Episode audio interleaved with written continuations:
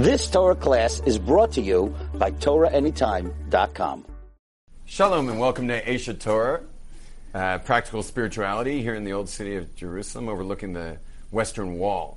And we're just opening today with a quick thought of the, uh, the of moving to Israel because uh, a gentleman in this classroom has uh, just moved to Israel. Officially, we can clap for him.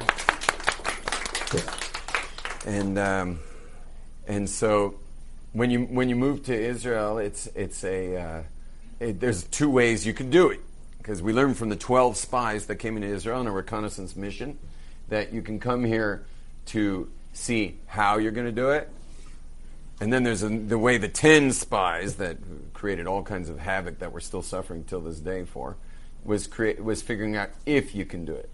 If you come to Israel trying to figure out if you can move to Israel, Israel grows pointed ears and fangs. It will look so disastrous. It will, it will look like a place you could never make it. Literally, it'll look like a place where you just will never make it. And gee, wasn't life easier where I'm from? You know? And if, on the other hand, you come like Joshua, Yoshua, and, and Kalev, who were the other two spies who came to check out the land, they were just coming to see how they would do it. Just seeing how they would do it. It's not like God who just decimated, you know, 40 years ago, the biggest civilization in history without one Jew even lifting a finger. The biggest civilization of Israel was leveled into rubble by the God of Israel. You think you think you can't handle moving into a land that was promised by that same God? Like it's not going to be a big problem. It's fine to go into the land and check out how you'll do it, but not if you can do it. But somehow those 10 spies came with the wrong intentions. And because they had the wrong intentions, as I said, the land grew pointed ears and fangs. And they came back with a bad report saying that, well, we can't do it. We just, the, the cities are fortified, the armies are strong, it's seven different nations. They're vicious, and they are um, dangerous, and and we just cannot do it. And the Jewish people cried all night that night, and that became the night of tears, called Tisha B'av, where the Jewish people cry every year in the summertime uh, on the 9th of Av, where that year has become a day of crying ever since. And the, the te- both first and second temples were destroyed on that day. And it just became this eternal calamity. And what was the big deal? The big deal was that that all the Jews, not all the Jews, the women didn't, by the way. Got to leave it for those uh, women. The, the women uh, did not believe the spies. Only the men believed it, and the men got freed. I mean, I guess and someone explainable why the men, because they were the ones who would have to fight. But but the um, but in the end, the men cried throughout the night, "Oh, poor us," and then the and that became like their curse because they all, every man that cried that night, had to die in the desert. They were not going to make it into the land of Israel. And they spent the next, you know, that, that's why, by the, one of the reasons we were in the desert for 40 years is we had to wait till they died. Once they had all died, that whole generation of men had died. So then we could go into the land. Who were we going into the land with? All the kids who were there at that time, all the ladies that were there at that time, all the elderly, and all the people who didn't cry got to live to see. Obviously, Joshua and Kalev got to go in the land, and the uh, anyone who didn't buy it got to go into the land. Who didn't buy the, uh, you know, the this report. Now, by the way, it wasn't an inaccurate report. It was formidable. It was it was probably impossible to conquer the land. They probably they probably knew what they were saying, and they were right that it would be on any physical level impossible. So it wasn't like they were lying. They weren't like trying to mess everybody up. They were being realists, but but um, but to quote Shimon Peres, which I almost I don't think ever have, uh, maybe once or twice in my life, so I shouldn't say never. But to quote Shimon Peres, um, he said that anyone who maybe it wasn't Shimon Peres. By the way, this is Aviva. She's in charge of when things are funny and even and even when they're not. Okay. Um, anyway, but the wor- the words in one of our prime ministers said it. I don't, I don't remember. anyone who doesn't believe in miracle, oh, anyone in Israel who doesn't believe in miracles is not a realist. You understand? Those spies were realists, and they didn't come into the land. Okay, the Joshua and Caleb, who said, "Yeah, it's going to be rough, but God could do this." They were they believed in miracles, and they were the realists. They were the true realists, because the true realist knows that. By the way, you know this in your own life. All of us know this in your own life. You know, have you ever gone hungry in your life? Have you ever gone hungry? Yeah, I'm actually hungry. I don't think you understood that very well. There's being hungry, and then there's going hungry. Like they in the middle of the desert. You've never gone hungry, like for days of hunger, No, no. Like scraping things out of cans and garbage, garbage dumpsters and stuff.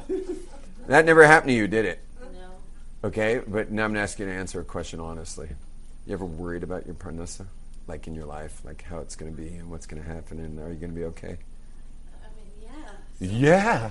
Yes, I have worried about my livelihood. Well, listen, if you had been if you had been as a child bit by a cat, which I know cats don't bite people, but they scratch people, but let's just say you got bit by a cat. Now I asked you are you afraid of cats? And you if you were to say yes, well that would be understandable because you've had an experience of having been bit by a cat, so perhaps that would make sense to be a little afraid of cats. But for a woman who's never gone hungry, to spend any time worrying about her food and where she's her livelihood will come from, when it's never ever been a problem. So the uh, so that would be called a non-realist.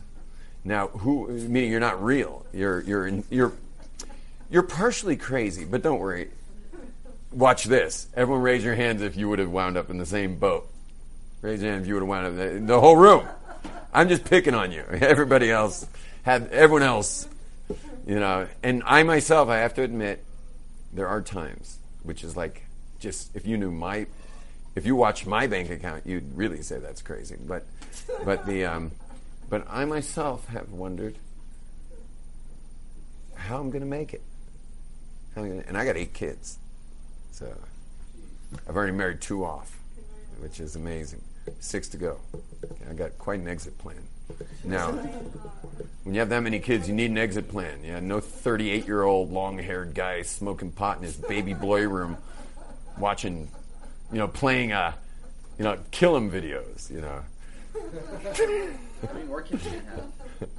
Have? Not happening. When you have eight kids, man, you need an exit plan, which is very good for the kids because that means because if you're good, you're the one marrying them off. Well, if you're marrying off your children, so then you must take good care of them.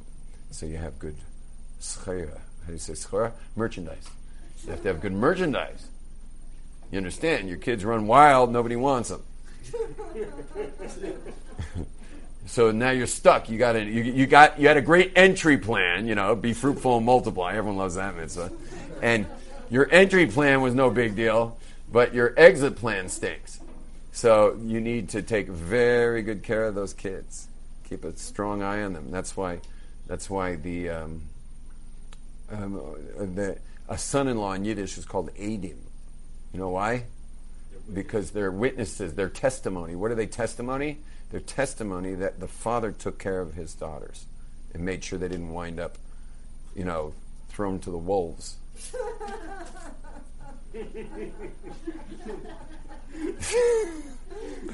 Aviva, that was supposed to be a pregnant pause. Oh, Yeah, no, I didn't get it. yeah, I noticed that.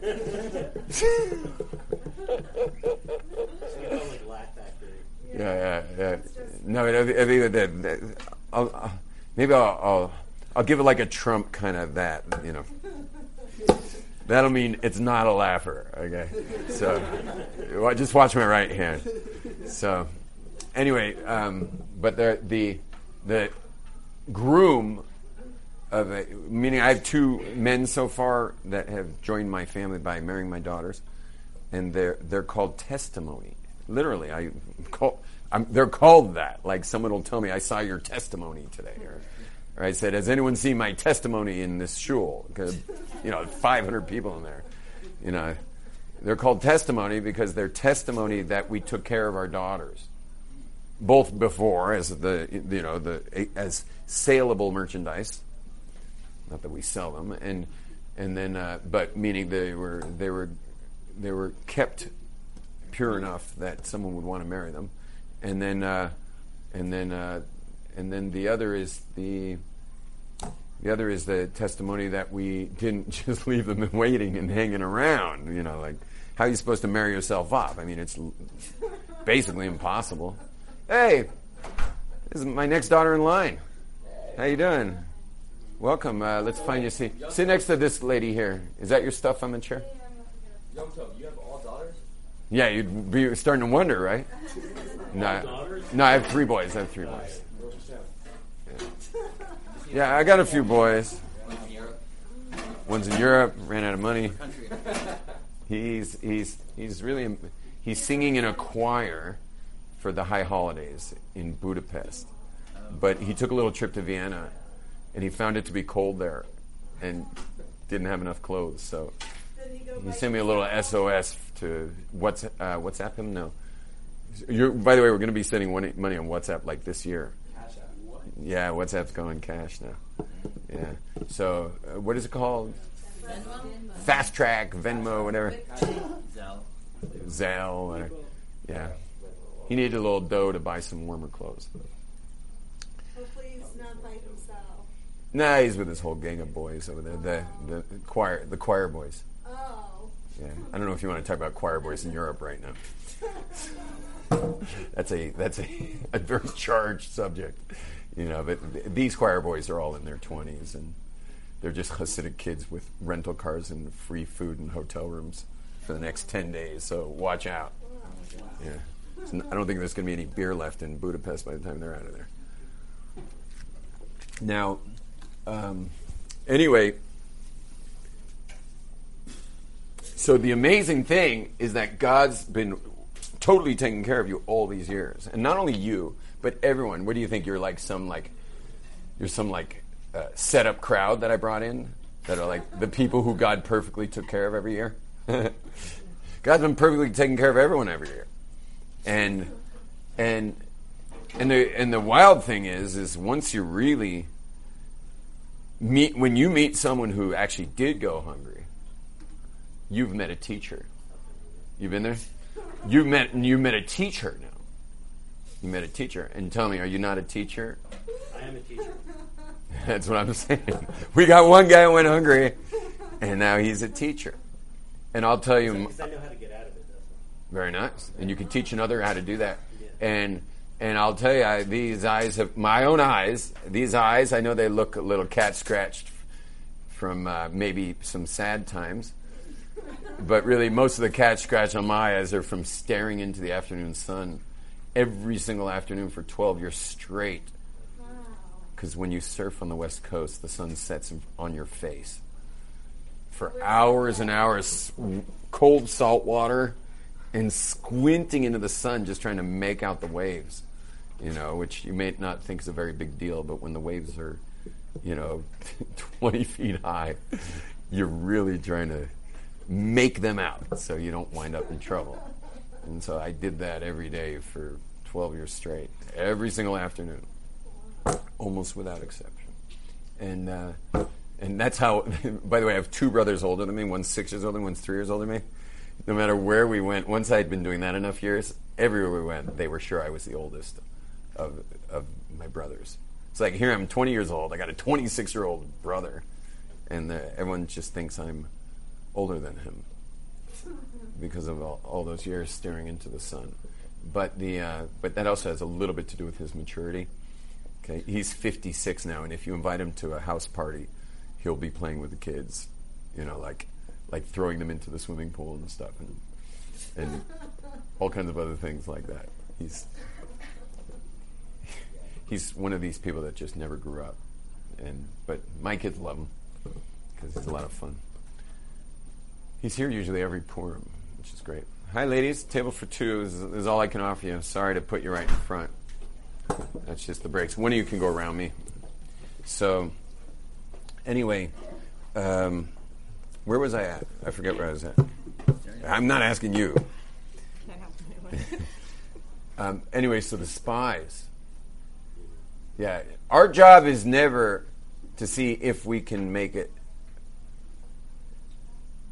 Our job is just to watch, just to watch and be and sh- watch and shut up. Watch and shut up. That's what the time just quoting the Torah. It says you'll see, and then it says vatem tacharishun, and you will be silent. Well, t- in 2019, what's a better way of saying you'll be silent?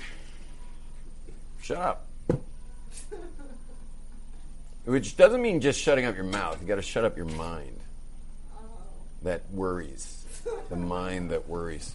You know, here you've been so cared for all these years. How dare you worry? And and you know it's embarrassing in front of God.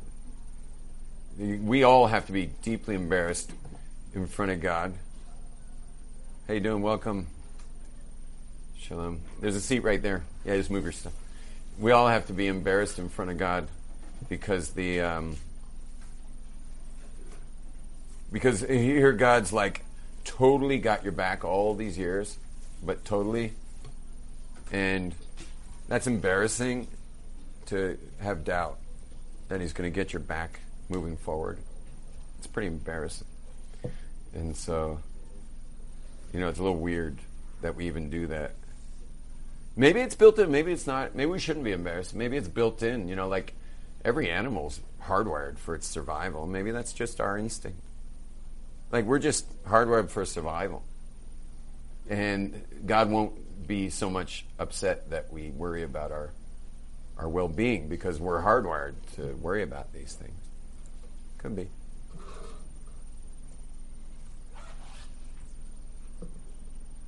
So then it makes me think about like we're also hardwired for reproduction. And that you better worry about.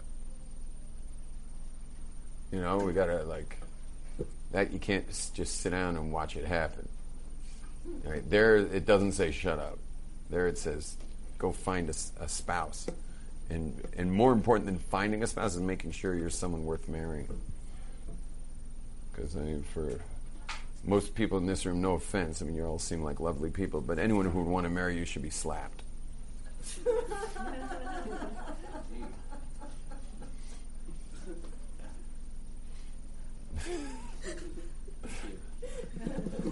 So, no, you just, uh, many of you just aren't really marriage material, you know. you will be, but only if you say you're not, you know. I mean, why punish some person with you? You know? You know, everyone knows their stuff. You know your stuff. Uh, we got a girl engaged back here. Yeah, sure she goes. Yeah, but you know deep down what he's getting himself into. And I happen to know him a lot better than I know you, by the way. And uh, and you know, you know deep down what you're getting him into, and and he himself, and he himself, you know, bless him for turning a blind eye, you know. bless him for totally ignoring what he may be getting himself into because he's not sure exactly. But um, yeah, what's up? Yes. What are the minimum requirements? Minimum requirements. I didn't hit the minimum. Yeah, thank you. Sorry, that got left open. Yeah. Minimum requirements? Oh, yeah, just now someone came. Yeah, how you doing? There's a seat right there in the next to the dude in black. So, yeah.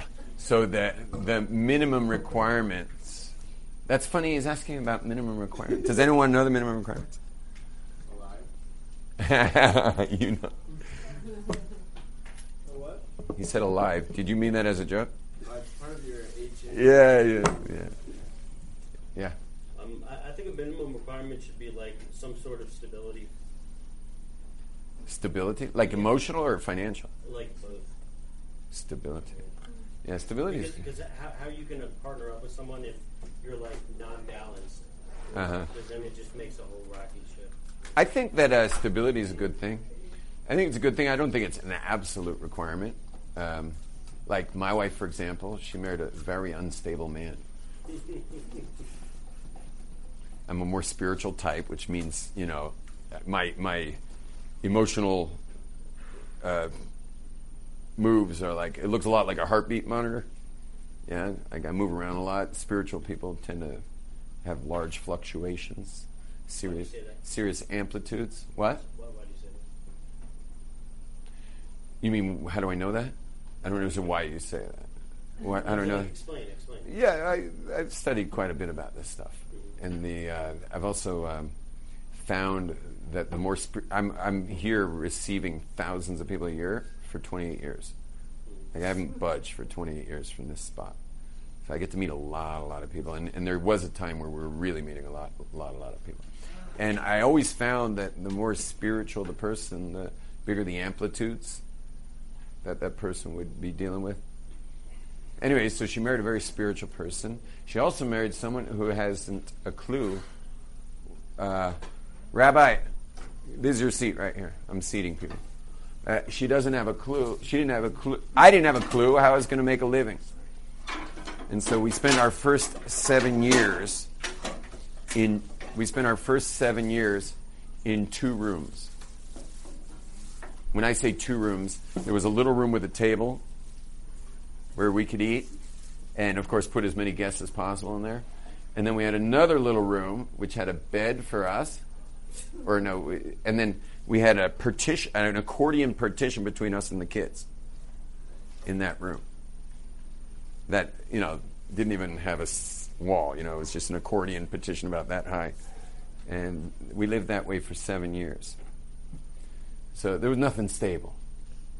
The only thing, stable. the only thing stable was our faith in God, and that was more stable than anything else. Our faith in God was very stable. And that was the stability. So I would say the minimum requirement is faith in God.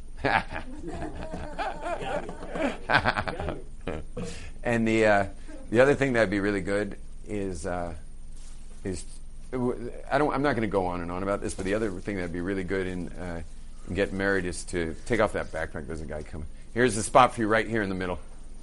The other thing that'd be really good is to just careful not to bump the table. Is to um, is to have your stuff in order, meaning your your crazy stuff. like immaturity.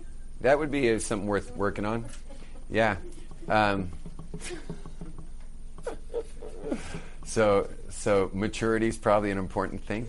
Um, anyway, but you you just want your stuff worked out. That's all. Now, some of you are looking at me like, how am I supposed to get all my stuff worked out? So the way you get your stuff worked out is by um, allowing a professional to introduce great chaos allowing a professional. What's up? Standing room only now. You can just stand if you want. You want to allow someone who's a like a world class professional. Ready for this? Listen carefully. You want to allow someone who's a world class professional, like a serious professional, to introduce such an intense amount of chaos into your life till you're shaken, to, your, your very foundations of reality are shaken. And when you've been properly shaken, what will happen is a lot of your mishugas, a lot of your craziness will shake off. And then, uh, and you, after that experience, whatever that experience will be, you'll be so desperate for order. So, you, meaning you've been so badly shaken that you will. Uh, by the way, this is not for anyone who has any slight propensity towards schizophrenia um, to have this level of intense shakeups. Um, but, but after the shakeup, what will happen? You'll be desperate for order out of that chaos, because chaos and order, like you can only take so much chaos. But you want to take enough chaos that you've fallen apart entirely, and then you'll be desperate to reorder your life and you'll notice something amazing that when, when you reorder your life, a lot of your craziness, meaning the stupid stuff that that's not fair to marry someone with or raise children with, will no longer be part of your order. You will have shaken it from the order of your life. See, your issue and why it's why you're a liability to marry is because you have a lot of your craziness within the order of your life. and human beings are very philosophical. So you've created a whole a, a whole world of why it's like that. But those whys are what hold it in place. Meaning you've created a giant narrative that's a whole mythology around your craziness, around what a liability you are. But somehow you being crazy and a total liability with a bunch of reasons why makes all the sense in the world to you. Like it's explainable. Like as long as you can explain it to a therapist, you're off the hook. and someone has to marry it. Someone has to marry it. The other option is to have the highly discomfortable experience of having someone who knows what they're doing introduce a tremendous amount of chaos into your system, shake you to your foundations, get you completely lost. and once you're totally lost, you can now spring back to order because you're just, as I said before, you'll be desperate to get order back in your life. And you'll notice just during the shakeup that the stuff that sto- the stories you've been stuck in are no longer worth telling. You just won't be interested in those stories anymore. And this is why, for example, I don't trust people who don't drink alcohol.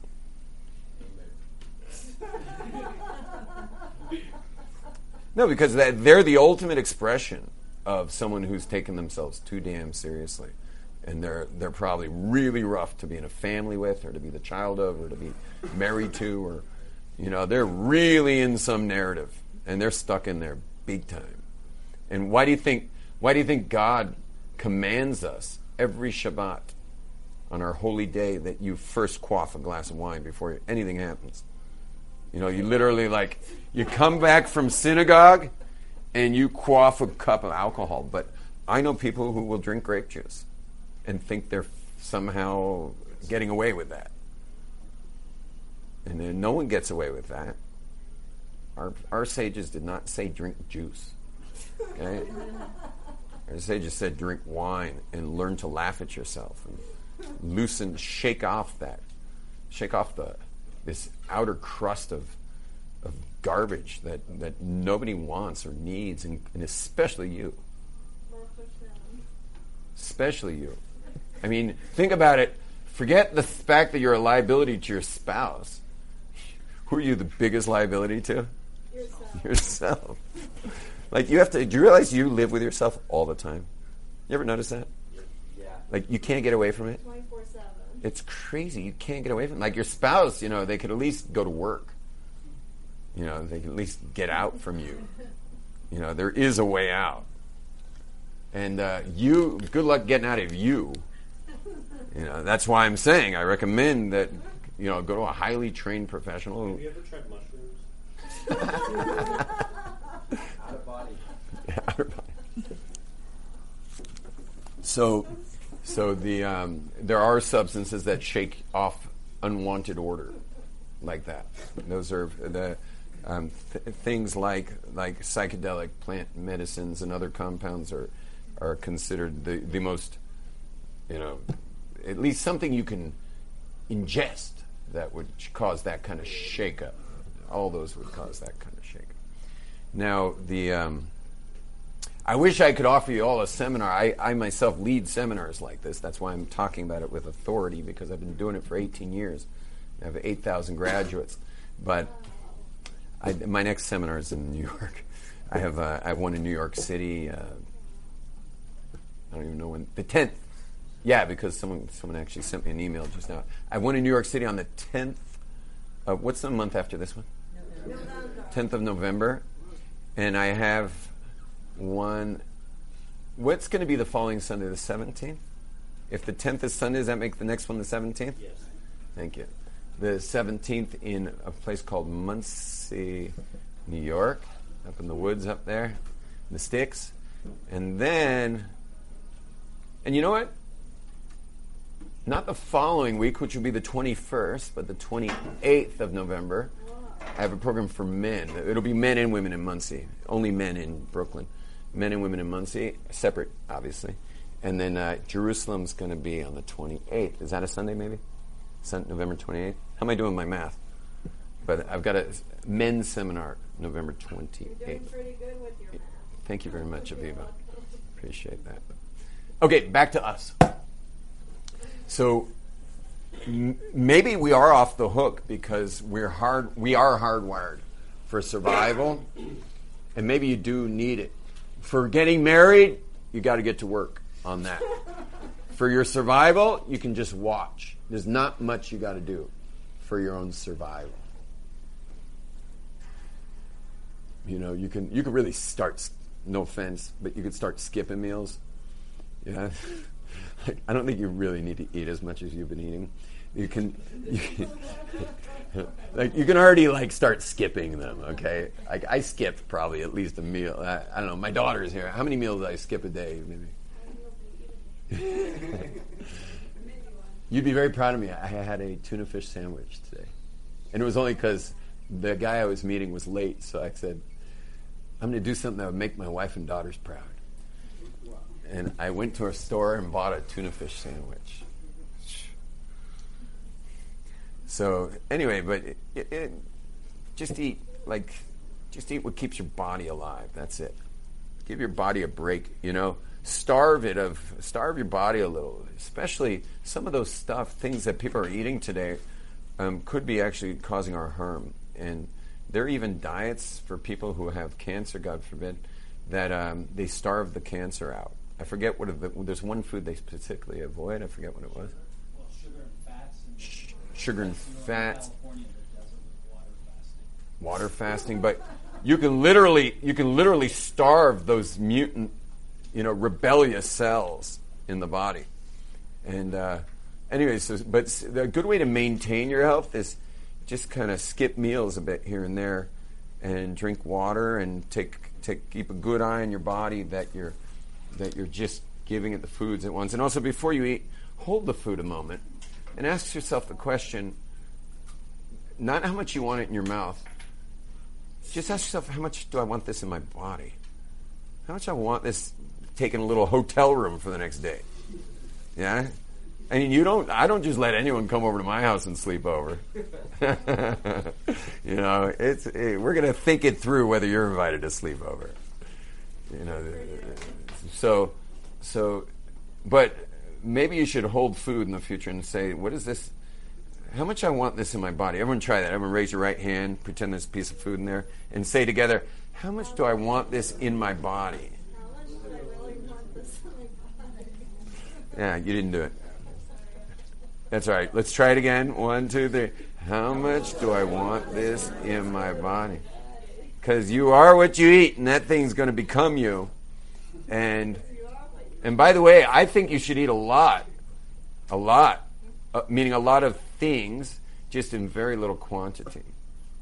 Like for example, I mean, think about it. If you are what you eat, and there's a piece of ch- there's a there's a little bird, and it somehow winds up lucky enough to get slaughtered and eaten by me. Yeah. So now that bird, you know, I don't know what you call a bird, He- Helen, Florence. I don't know what you call a bird. So the um, anyway, but little Helen over there has become Rabbi Yom Tov. Because once she's digested, and now in my bones and my blood and my arteries and my and my my organs and like that chicken's become meat, you know, and, and now I'm doing mitzvahs and I'm and I, or I'm singing songs on Shabbos. I mean, that bird before all it could do was, you know, what do, what birds, what do chickens make noise with? Yeah, now now it's like you know.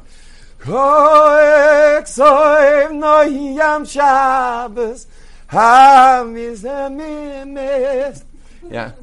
So it's the birds now singing songs to God. It's singing songs to God. Like that's what you want to do with that bird. Now, how much do you think you have to eat of the bird to get it singing? The answer, answer is like one little bite of the bird. Take one little bite of the bird. I think you could probably get a piece of salmon singing just by poking it. Yeah. nah, you just you poke it, put a little in. Salmon's good, good food. Although you gotta don't want to overeat it because of mercury and stuff. But the, but the definitely a piece of salmon, a little piece of chicken, raise up. Get you can get your vegetation singing too, like eat an apple today, and next thing you know, your apple's praying to God. You know, because you're going to be using that. That those simple sugars are going to go right into your bloodstream, and you're going to go pray and and uh, you, maybe you go to the Western Wall after you eat your apple. I would even think about maybe saving an apple just for the Western Wall, and eat it right before you go, and then let it let its juices pray to God through you. But this is how Jews actually. You should know this is how Jews historically saw themselves. We saw ourselves as as conduits, as as conduits to God. That that by us fixing, and, and, we're really fixing that food. I mean, first we're making sure if it was grown in Israel that it's been tithed properly. Otherwise, it's like eating pork. And what is the difference between eating an untithed celery stick, meaning it wasn't portioned out to the Cohen, the priest, and the Levi- Levite, the Levi, or the poor? You got to tithe this stuff. But what is the difference between a celery stick and a piece of pork? Meaning an untithed celery stick. If you didn't separate out the other uh, little portion that goes to the gifts, uh, by the way, there's only produce grown in Israel, but if you didn't tithe it out, what's the difference between that and a piece of pork? You're basically eating pork. And then next time you think like, oh, why do they have to have, why do they have to have uh, kosher certificates on a vegetable stand? You know, people just see that they have no idea what's going on. But the answer is because we don't eat pork and we want to make sure the meat we eat is from kosher animals and slaughtered properly. And we also want to make sure our vegetation was tithed properly. It was always funny when you get a Shabbos guest and he comes in with a bag full of fruit. He's like, "Here you go," and we're just kind of like holding the bag full of fruit. We're like, "Where did you buy this?" And he's like, "What does it matter?" And we're like. Now you have to understand if it's untithed, you can't even move it. So you're going to have to stand there the rest of Shabbos. Really? No, you can drop it. Squish. It happens to us like once or twice a year. Someone comes with a bag of fruit from like God knows where, you know, and they themselves have no idea where. They can't even figure out why they're getting interrogated. You know, you bring a gift and you get 20 questions.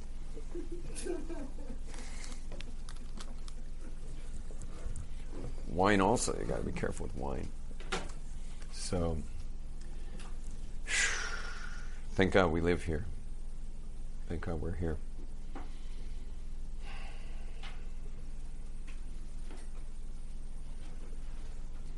Now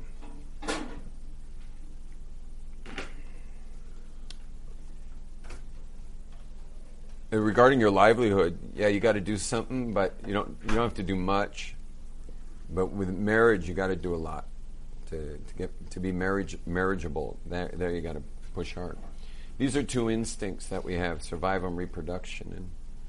And and uh, when it comes to marriage, you got to be like super diligent, super diligent. When it comes to earning a living, since God never let you down, He probably is not going to. And lastly, is if you want the blessing of the land of Israel, is is if you come into this land, Shmuel, I'm back to your honor now, because you made Aliyah. If you come into this land, if you come into this land as a full commitment, so you know, just to hear God, you know, Shmuel, just to to hear God, and um, you'll you will be blessed. You'll be blessed financially. And whatever you have is what you need. And you'll be just perfect. God does keep the Israeli society, unless you're in high tech, He does keep Israeli society pretty. He keeps us pretty close to the bone here. Is meaning God keeps us pretty close to the bone, and uh, but that's a good thing.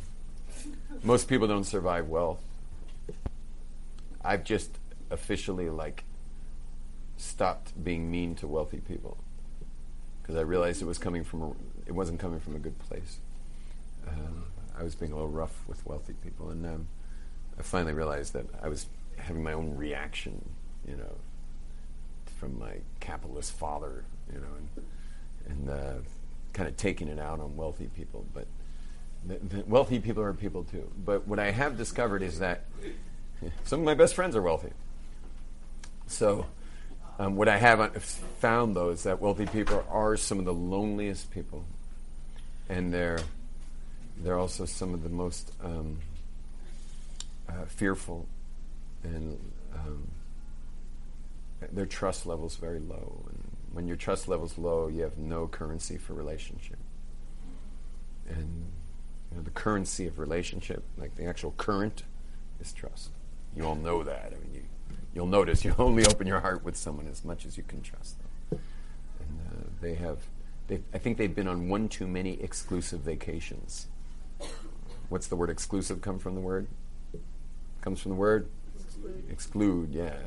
You got to pay to play in those circles, but after a while you find yourself in your own padded cell. And some of these people even wind up, I've dealt with many of them that sadly have wound up with social uh, social anxiety on a pretty in a pretty big way, like to the point of pathology almost.